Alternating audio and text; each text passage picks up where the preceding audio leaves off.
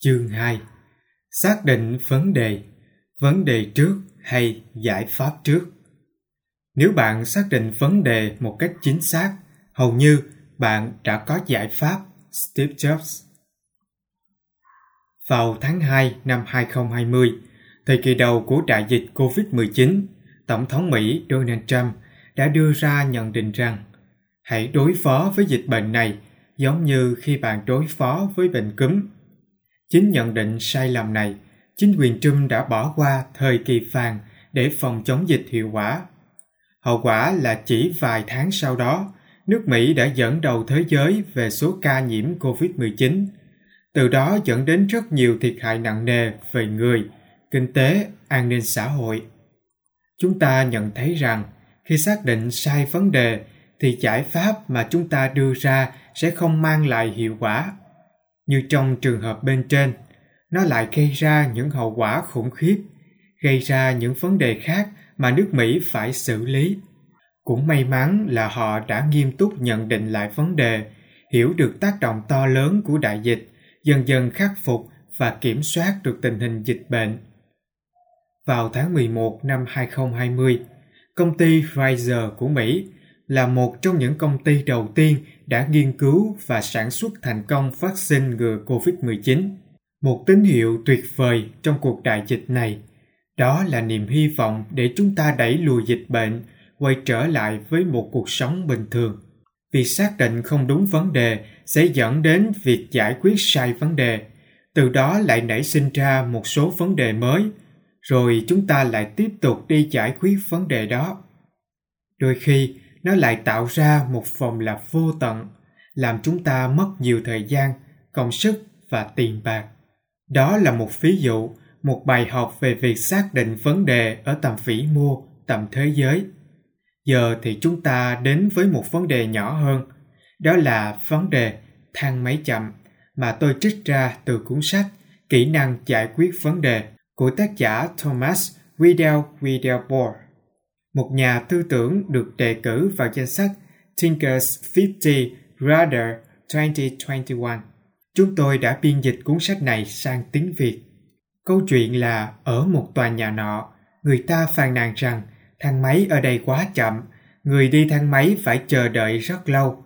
Và dưới đây là cách họ xác định vấn đề và đưa ra giải pháp tương ứng. Nếu người chủ tòa nhà, người quản lý nhìn nhận vấn đề là chiếc thang máy bị chậm, họ sẽ đưa ra những giải pháp để làm cho thang máy nhanh hơn.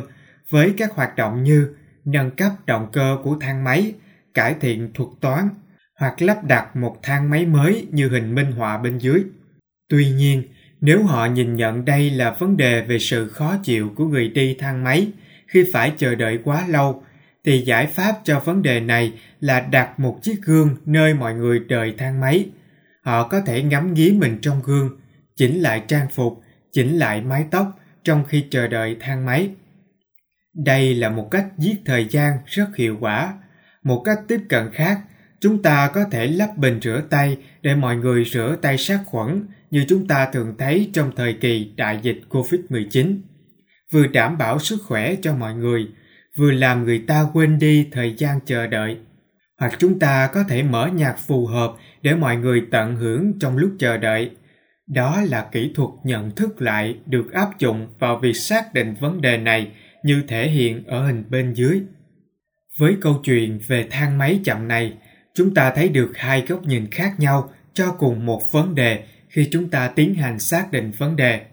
Do đó, chúng ta sẽ có những giải pháp tương ứng với cách xác định vấn đề của chúng ta bạn còn nhớ chữ O option trong framework Action trong chương một chứ?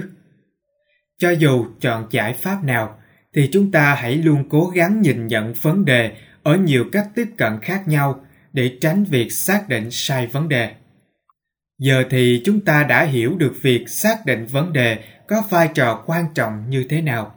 Như nhà bác học thiên tài Albert Einstein đã từng phát biểu nếu tôi có một giờ để giải quyết vấn đề và cuộc sống của tôi phụ thuộc vào điều này, tôi sẽ dành 55 phút để xác định vấn đề và dùng 5 phút còn lại để giải quyết nó.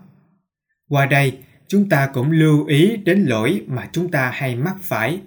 Chúng ta thường nhảy ngay vào việc tìm giải pháp cho vấn đề thay vì tìm hiểu kỹ vấn đề thực sự là gì. Chúng ta có thể làm được gì với nỗi đau, nhu cầu và mong muốn của khách hàng? Như ở chương 1, chúng ta đã thấy rằng sau quá trình thấu cảm, chúng ta đã biết được nỗi đau, nhu cầu và mong muốn của khách hàng.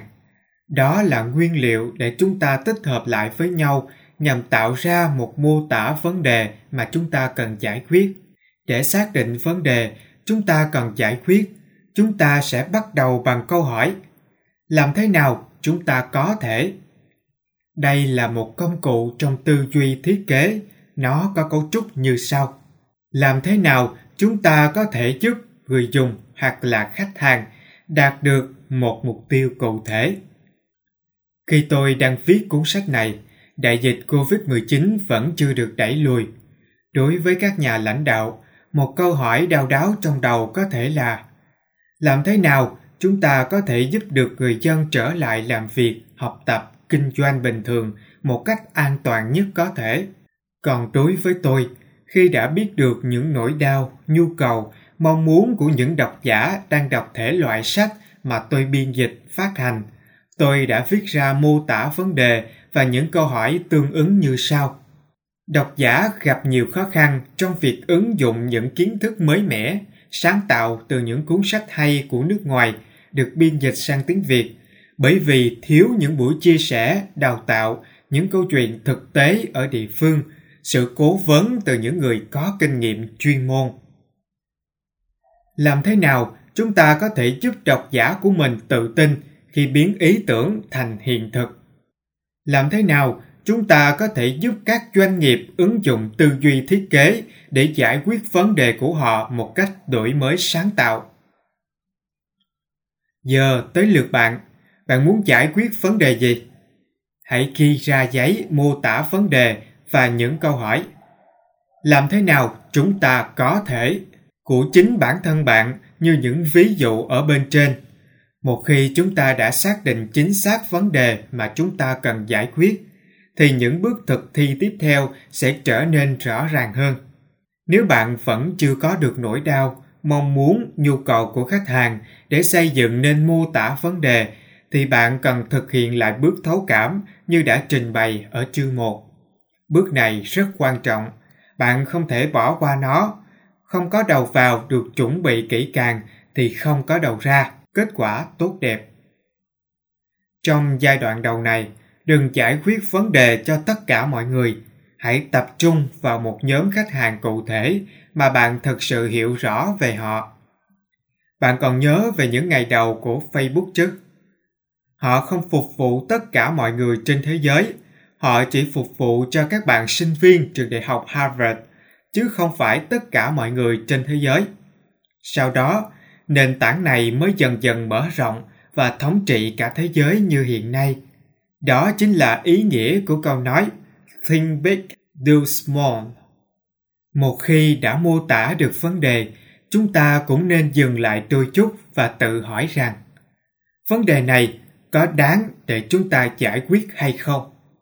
Bởi vì con đường phía trước còn rất dài, chúng ta chỉ nên đầu tư thời gian, công sức, tiền bạc cho những điều mà chúng ta cảm thấy có giá trị và ý nghĩa.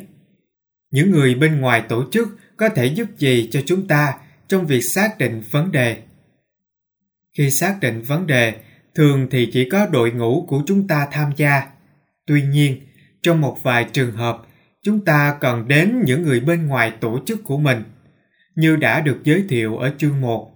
Chúng ta có thể mời người điều phối từ bên ngoài nhóm hoặc tổ chức của chúng ta để cùng thực hiện phiên trọng não. Nếu có được một người mentor để dẫn dắt chúng ta, đó sẽ là một điều tuyệt vời. Hiện nay, phong trào mentoring, cố vấn đang được phát triển mạnh. Chúng ta có thể dễ dàng tìm kiếm cho mình một mentor phù hợp. Những người cố vấn này cũng sẽ tích cực hỗ trợ cho chúng ta trong quá trình giải quyết vấn đề. Tôi đã từng làm mentee, người được hướng dẫn, người cố vấn của chương trình SME Mentoring One on One vào năm 2015 và là mentor của chương trình Keep It Back từ năm 2020 đến nay. Đó chính là những điểm đến tin cậy dành cho bạn. Lưu ý rằng, những người cố vấn sẽ giúp chúng ta có thêm những thông tin đầu vào trong quá trình xác định vấn đề của chúng ta, chứ họ không đưa ra giải pháp để chúng ta thực hiện.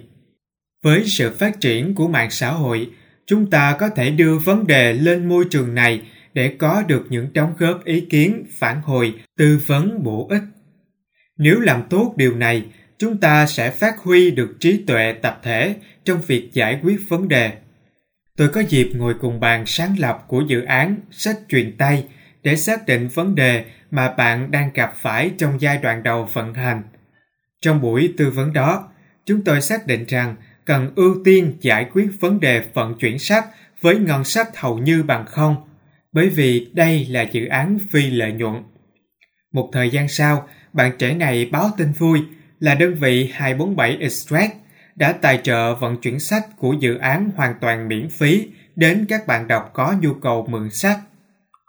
Bạn biết không, tại thời điểm đó, tôi cũng đang cần giải quyết về cắt giảm chi phí vận chuyển sách của WeTransform.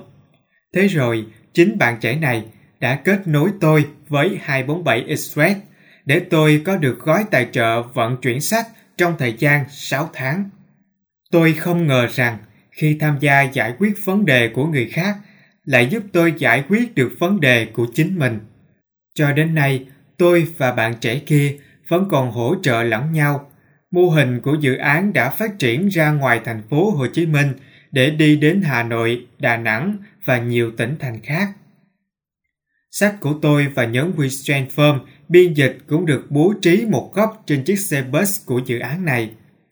Vì thế chúng ta nên chủ động đưa ra vấn đề của mình để mọi người giúp đỡ giải quyết vấn đề. Ngoài ra, chúng ta cũng chủ động giúp đỡ người khác khi có ai đó cần đến bạn. Vậy là một lần nữa, chúng ta lại cần đến những kỹ năng cộng tác. Ở chương 1, chúng ta đã thấy sự cộng tác giữa các thành viên đội ngũ liên ngành. Giờ đây là sự cộng tác giữa bên trong và bên ngoài tổ chức. Đó là lý do vì sao tôi đưa collaboration, cộng tác vào Rankwek Action của mình để giới thiệu với các bạn. Mô hình kéo hay đẩy Đôi khi chúng ta tự hỏi, vì sao chúng ta không triển khai ý tưởng liền mà phải trải qua nhiều giai đoạn của phương pháp tư duy thiết kế?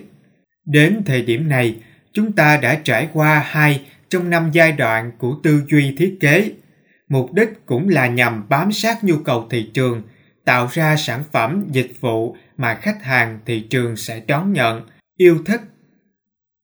Không ai trong chúng ta muốn phải thất bại với lý do không có nhu cầu thị trường mà 42% số startup đều gặp phải như đã đề cập ở cuối chương 1. Chưa kể là những lý do khác nữa. Vì thế, thay vì dùng cơ chế đẩy vùi đầu trong phòng lab với bốn bức tường đóng kín, tự mình tạo ra những sản phẩm dịch vụ rồi đưa thị trường và chờ đợi thần may mắn gõ cửa. Chúng ta chuyển sang dùng cơ chế kéo. Đó là cách chúng ta đang làm. Kéo tín hiệu thị trường về phía chúng ta và tạo ra những sản phẩm dịch vụ từ đó. Đây chính là cách tiếp cận thành công trên thế giới được giới thiệu thông qua phương pháp hiện đại khởi nghiệp tinh gọn, tư duy thiết kế, phương pháp phát triển phần mềm linh hoạt. Sự tinh gọn thể hiện ở đây, chúng ta không phải lập nên những kế hoạch dài dòng, mà chỉ là những mô tả vấn đề ngắn gọn nhưng đầy đủ, xúc tích và chính xác. Nếu bạn đã nghe cách tiếp cận lấy con người làm trung tâm, thì đây chính là cách làm mà chúng ta đang theo đuổi và thực hiện đây cũng chính là cách tiếp cận được sử dụng trong quá trình chuyển đổi số và trải nghiệm khách hàng. Như Cindy Alvarez, tác giả của cuốn sách Lean Customer Development đã chia sẻ, mỗi giờ chúng ta nói chuyện với khách hàng, chúng ta sẽ tiết kiệm được rất nhiều thời gian và tiền bạc. Tôi cũng đã truyền đạt tinh thần này cho các bạn CEO của các công ty công nghệ mà tôi tư vấn Cụ thể, tôi đã dẫn một bạn CEO và đội ngũ bạn ấy xuống hai nhà máy ở khu công nghiệp Tân Phú Trung và Trảng Bàng để tìm hiểu vấn đề cần tối ưu hóa cho một số hệ thống máy móc trong nhà xưởng của khách hàng. Các bạn thật sự hứng thú khi được tiếp xúc với những vấn đề thực tiễn như thế này. Sau đó, các bạn cũng đã có được phiên bản phần mềm thử nghiệm để doanh nghiệp sử dụng, đánh giá và thảo luận cho những bước triển khai tiếp theo. Nếu bạn đã quen với việc nói chuyện với khách hàng thì bạn cứ tiếp tục làm tốt công việc này. Nếu như bạn vẫn còn chưa biết cách nói chuyện với khách hàng, các cách phỏng vấn khách hàng thì bạn có thể học từ sách vở, từ các khóa học, từ những câu chuyện thực tiễn. Bạn cũng có thể chủ động tìm cách tham gia những buổi phỏng vấn khách hàng mà những đơn vị doanh nghiệp khác thực hiện. Tôi cũng đã học được rất nhiều điều từ những cuộc phỏng vấn mà tôi tham gia cùng với Vietcetera, một công ty truyền thông, và GoGoX, một nền tảng công nghệ cung cấp dịch vụ vận chuyển hàng hóa. Bài học thứ nhất là vào cuối buổi phỏng vấn với Vietcetera, họ còn hỏi thêm về kết quả trách nhiệm tính cách MBTI của tôi. Hóa ra, Vietcetera muốn biết thêm về tính cách của những người tham gia để có thể cá nhân hóa những nội dung sắp tới. Bài học thứ hai là cách lắng nghe. Ghi chép cẩn thận của đội ngũ phỏng vấn và thậm chí là xin phép ghi hình lại cuộc phỏng vấn để làm tư liệu phân tích về sau. Không phải ai trong chúng ta đều có kiến thức, kinh nghiệm về lĩnh vực sales và marketing. Vì thế, chuyện đi tìm kiếm và nói chuyện với khách hàng là một việc không hề đơn giản. Tuy nhiên, đây là việc cần phải làm, vì trước sau gì bạn cũng phải đụng đến nó. Bạn còn nhớ chữ act trong framework action tôi giới thiệu ở chương 1 chứ? If you don't act, you don't get. Hãy chủ động hỏi nhiều hơn mỗi khi bạn có cơ hội tiếp xúc với khách hàng. Và chúng ta nên nhớ tặng một món quà nhỏ như một lời cảm ơn gửi đến những người đã tham gia buổi phỏng vấn hoặc khảo sát của chính mình. Với tôi, vốn là người nhiều sách nên tôi thường chọn sách làm quà tặng trong những trường hợp này. Có thể bạn đã nghe ai đó nói rằng nếu bạn tạo ra sản phẩm, khách hàng sẽ tìm đến bạn. If you build it, then they will come. Nếu xét trong bối cảnh thị trường đầy cạnh tranh, xét đến cơ chế kéo mà chúng ta vừa nhắc đến, xét đến việc lấy con người làm trung tâm thì điều này không còn phù hợp nữa. Chúng ta có thể điều chỉnh thành bạn hãy xây dựng sản phẩm dịch vụ cùng với khách hàng rồi họ sẽ tìm đến bạn chúng ta nên nhớ rằng chúng ta tạo ra sản phẩm là để phục vụ cho khách hàng chứ không phải cho riêng mình nếu làm tốt khách hàng sẽ đồng hành sáng tạo với bạn trong việc phát triển sản phẩm chúng ta sẽ bàn chi tiết về vấn đề này trong chương 5 thử nghiệm có một điều mà chúng ta cần lưu ý khi làm việc với khách hàng, đó là quy tắc hai mức độ tách biệt khách hàng, mà tôi rất tâm đắc từ cuốn sách The IQ Enterprise. Quy tắc này có nghĩa là nếu một nhân viên ở bộ phận phát triển sản phẩm không có điều kiện tiếp xúc trực tiếp với khách hàng, thì nhân viên đó có thể lấy thông tin khách hàng từ một bộ phận khác. Ví dụ như bộ phận chăm sóc khách hàng hoặc marketing hoặc nghiên cứu thị trường, như hình bên dưới. Ông bà ta thường nói, tam sao, thất bản. Câu nói đó rất đúng trong trường hợp này. Chúng ta nên tuân theo quy tắc này để đảm bảo rằng chúng ta thực sự vẫn hiểu được khách hàng, từ đó đưa ra những quyết định đúng đắn. Hãy tự hỏi mình xem lần gần nhất mà bạn nói chuyện với khách hàng là khi nào. Nếu đã quá lâu rồi mà bạn vẫn chưa nói chuyện với khách hàng thì đây là lúc bạn khởi động lại việc này nói chuyện để có thể lắng nghe trực tiếp và thấu hiểu khách hàng giảm bớt những dự đoán và giả định không chính xác khi chúng ta nhìn ở góc độ đơn giản nhất mọi hệ thống đều có ba thành phần chính cơ bản đầu vào hệ thống xử lý và đầu ra nếu chúng ta không có được đầu vào chất lượng thì khó mà có được đầu ra chất lượng dù cho hệ thống xử lý của bạn tinh vi đến đâu. Đây là lúc tự hỏi chính mình, liệu rằng khi chúng ta không có được những thông tin đầu vào chất lượng về vấn đề đang cần giải quyết, chúng ta có tạo ra những giải pháp chạm đúng đến nhu cầu của khách hàng không? Tôi mượn hình ảnh minh họa, tôi mượn hình ảnh minh họa garbage in, garbage out để bạn dễ hình dung cho điều tôi đang nói. Đầu vào là rác, đầu ra cũng là rác, không thể là vàng. Sự dịch chuyển đang diễn ra mạnh mẽ từ mô hình đẩy sang mô hình kéo. Vì thế chúng ta cũng không nên bỏ lỡ cơ hội này để chuyển dịch tư duy của chính mình để chọn ra mô hình đúng đắn và phù hợp trong thời đại số này. Chúng ta cũng có thể kết hợp cả hai mô hình này để tận dụng lợi thế của cả hai. Đến đây, chúng ta có thể hiểu được tầm quan trọng của việc xác định kỹ càng và chính xác vấn đề trước khi đến giải pháp ở chương tiếp theo. Để kết lại chương này, tôi chia sẻ với bạn về tầm quan trọng của kỹ năng giải quyết vấn đề. Theo báo cáo The Future of Jobs 2020 của Diễn đàn Kinh tế Thế giới, kỹ năng giải quyết vấn đề, mà cụ thể hơn là kỹ năng giải quyết vấn đề phức tạp, được xếp trong top 3 của những kỹ năng có nhu cầu cao nhất. Chúng ta là những người tạo ra những sản phẩm, dịch vụ, giải pháp mới. Điều đó cũng đồng nghĩa rằng chúng ta đang giải quyết một vấn đề gì đó trong xã hội. Vì thế, việc nâng cao kỹ năng giải quyết cho chính mình cũng như cho doanh nghiệp, tổ chức của mình là điều cực kỳ quan trọng. Tóm lại là Thứ nhất, chúng ta cần dành ra nhiều thời gian cho việc xác định vấn đề nhận thức lại vấn đề. Thứ hai, hãy nói chuyện với khách hàng nhiều hơn để có được những hiểu biết sâu sắc về nhu cầu thực tế của họ.